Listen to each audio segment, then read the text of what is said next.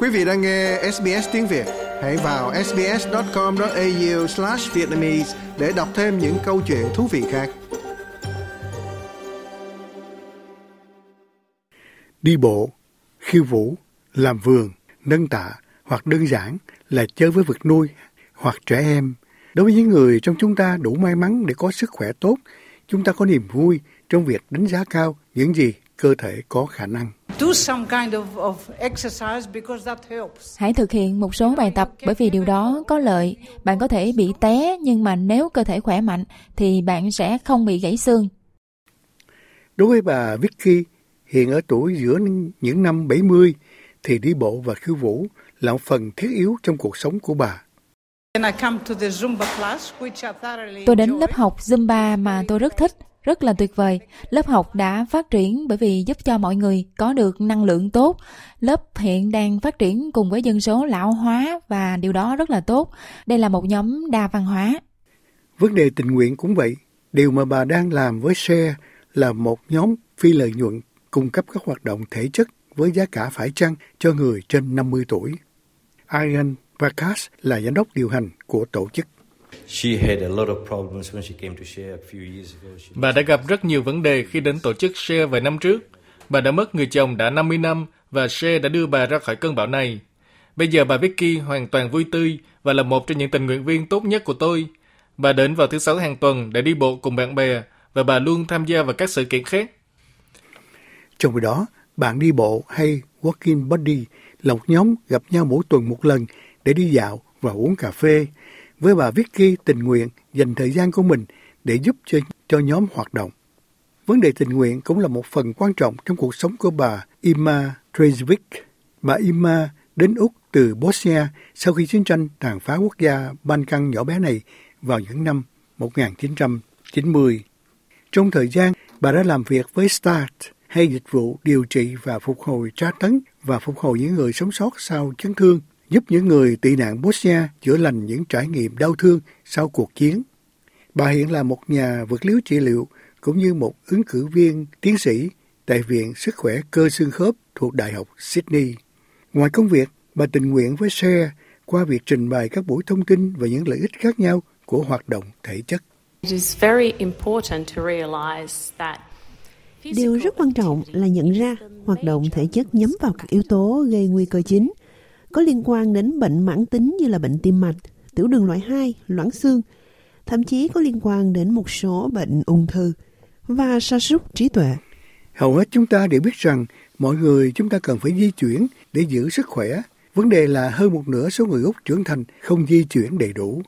Đó là một thực tế được hỗ trợ bởi nghiên cứu vững chắc từ Viện Y tế và Phúc lợi Úc và nhiều nguồn khác. Thiếu thời gian, sức khỏe kém, chấn thương hoặc quan niệm sai lầm rằng các hoạt động tập thể dục là tốn kém hoặc khó thực hiện là một số lý do.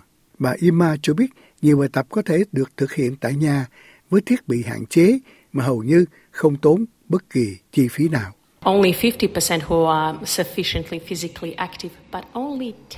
Chỉ có năm mươi phần trăm hoạt động thể chất đầy đủ, nhưng có đến mười phần trăm thỏa mãn thành phần tăng cường cho cơ bắp. Vì vậy, việc phát triển tập sách bài tập an toàn tại nhà là một trang web rất quan trọng. Nó cung cấp cho mọi người lời khuyên và các bài tập để hoàn thành tại nhà một cách an toàn, độc lập, vào thời gian riêng của họ rảnh rỗi. Họ có thể thỏa mãn chú trọng việc tăng cường cơ bắp. Được biết, tập sách và trang web tập thể dục an toàn tại nhà mà bà Ima nói đến là một công cụ toàn quốc được các bác sĩ lâm sàng và học giả y tế Úc phát triển. Nó được chia thành nhiều cấp độ khác nhau, ví dụ các bài tập cấp độ một bao gồm các hoạt động như đứng lên và ngồi xuống khỏi ghế mười lần hoặc đứng ở bồn rửa nhà bếp của bạn và đi bộ tại chỗ trong một phút trong suốt nhiều động tác đơn giản khác. Nó được thiết kế cho người lớn tuổi tập luyện ở nhà và bà Ima nói rằng tài nguyên này là miễn phí và bất cứ ai cũng có thể sử dụng nó. There is an important... Đây là một nguồn tài nguyên quan trọng được tạo ra bởi các chuyên gia y tế Úc về vật lý trị liệu, lâm sàng và học thuật. Những người đã phát triển các hướng dẫn cho người Úc lớn tuổi về cách duy trì hoạt động và tập thể dục an toàn tại nhà. Chúng ta biết Tổ chức Y tế Thế giới yêu cầu người cao tuổi duy trì hoạt động ít nhất ba mươi phút mỗi ngày trong hoạt động thể chất vừa phải. nhưng nó cũng đòi hỏi họ phải tham gia vào các hoạt động tăng cường cơ bắp ít nhất một vài lần một tuần. Đó là một vấn đề. Để biết tập sách nhỏ bao gồm bài tập chỉ có sẵn bằng ba ngôn ngữ, tiếng Anh, tiếng Bồ Đào Nha và tiếng Bosnia, bà Ima tình nguyện dịch cuốn sách nhỏ sang tiếng Bosnia trong thời gian riêng của bà. Tôi nghĩ tại sao chúng ta không có một quyển sách cho người Úc nói tiếng Bosnia? Vì tôi có thể tình nguyện nâng cao kỹ năng chuyên môn và song ngữ của mình. Chúng ta có dân số cao tuổi đông đảo. Số liệu thống kê mới nhất cho thấy có ba mươi bảy phần trăm người Úc lớn tuổi được sinh ra ở nước ngoài. Tôi nghĩ rằng việc dịch các tài liệu sang ngôn ngữ cộng đồng khác là điều cần thiết để bảo đảm nó đến được với tất cả những người Úc lớn tuổi. Bà khuyến khích các chuyên gia y tế khác, những người cũng có thể có kỹ năng ngôn ngữ, giúp phân phát tập sách cho các nhóm ngôn ngữ khác hoặc giúp truyền bá thông điệp sức khỏe theo những cách khác nhau. Time is the greatest barrier. Thời gian là rào cản lớn nhất đối với tất cả các tình nguyện viên, đặc biệt là với các tình nguyện viên y tế. Đây là một nghề đòi hỏi khắt khe, nhưng mà tôi nghĩ động lực lớn nhất để trở thành chuyên gia y tế đó là lòng vị tha và tấm lòng giúp đỡ người khác.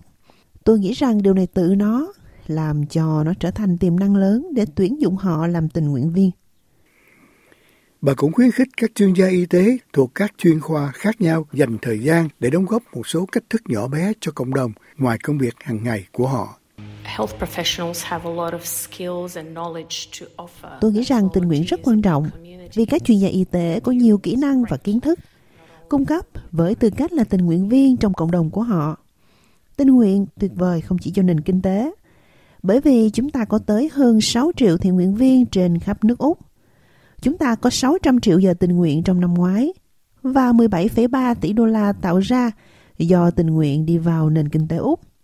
Vì vậy tôi nghĩ tình nguyện là một lực lượng hoạt động đặc biệt quan trọng.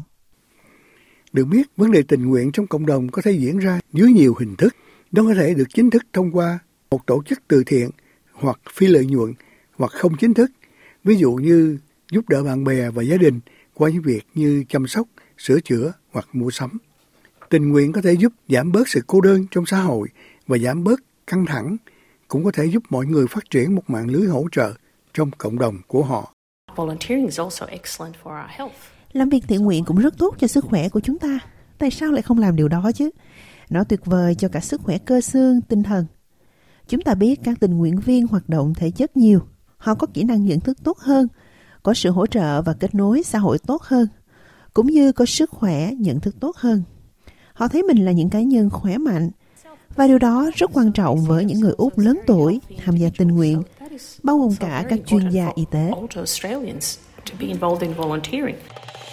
Quý vị muốn nghe những câu chuyện tương tự có trên Apple Podcast, Google Podcast, Spotify hoặc tải về để nghe bất cứ lúc nào.